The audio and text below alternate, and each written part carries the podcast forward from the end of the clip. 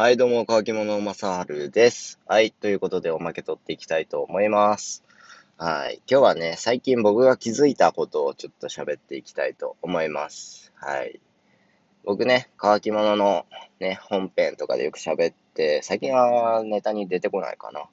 結構ね、アニメが好きでよく見るんですけど、最近気づいたことが一つあって、今はね、僕24歳なんですけど、うん、ね、ちっちゃい時から、まあ、よく見出したのは中学校ぐらいかな。からアニメよく見てるんですけど、まあいろんなジャンルを見るんですけど、まあその中でですよね、ラブコメみたいなのもよく見るんですけど、その、当時中学生ぐらいに見てたラブコメね、結構あると思うんですけど、何かなうーん、トラドラとか、うん、結構見てました。でもね、今思って、今ね、今やってる学園もののラブコメとかを見るんですけど、なんかね、中学校、高校ぐらいに感じてた、その学、学園ものですね。学園もののラブコメになんかあまりキュンキュンしないんですよね。うん。っていうのは、なんか、うん、その年相応に合ったものをやっぱ見るっていうので、その、キュンキュンするんじゃないかなっていうのを最近感じて、うん、で、今やってる学園もののラブコメ一つだけ見てる作品があるんですけど、なんだっけな、ポリミア？ポリノミア？ポリミアだっけ？ポリミアか。ポリミアってやつね。もう、うん舞台は高校でなんかね、すごいラブコメを展開されてるわけなんですけど、なんかね、これ見てもあまり、まあ面白いは面白いんですけど、あまりキュンキュン来ない。うん。ってな感じですね。まあ、アニメとは違うんですけど、最近、まあね、イテオンクラスを全部見たわけなんですよ。うん。あれって言ったら、まあ、大人のラブコメなわけで、うん。なんかそういう方がなんかキュンキュンしましたね。これなんでキュンキュンできるかって考えたときに、まあ、自分と近い感情で見れるんじゃないかなって思ったんですよね。うん。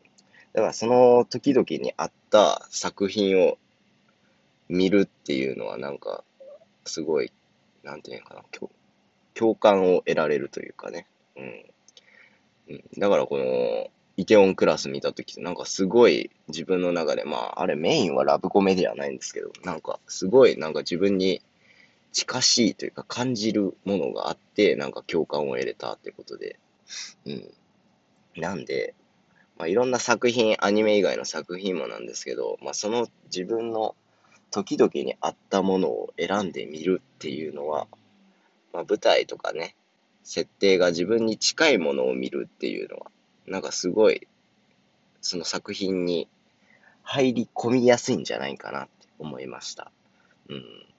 まあね、まあ、全然この年になって学生もののラブコメ見てもね、ああ、なんかそういうことあったな、みたいな。まあこんなアニメ、漫画みたいな展開はなかなかないんですけど、なかったかなって感じなんですけど、まあまあ、それはそれで見てて面白いんですけど、まあその時々にあった設定のものを見ると、よりなんか感動して見ることができるんじゃないでしょうかね。うん。という、なんか、気づきでも何でもないんですけどね。なんか、そうふと思ったんで、ちょっとヒマラヤで撮ろうかなって思って撮ってみました。皆さんもなんか僕と思ってるようなことあるんじゃないかな。なんか、うん、逆にちっちゃい時は理解できなかったり、なんか感動できなかったものが今になってみると感動できるものとかも、もしかしたらあるんかもしれないですね。うん。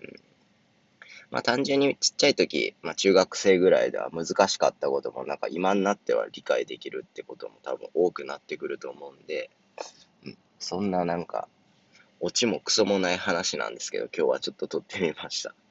はい。まあね、何せ、ラブコメはいいですよ。っていう話。はい。ということで、今日はおまけ終わりたいと思います。バイバイ。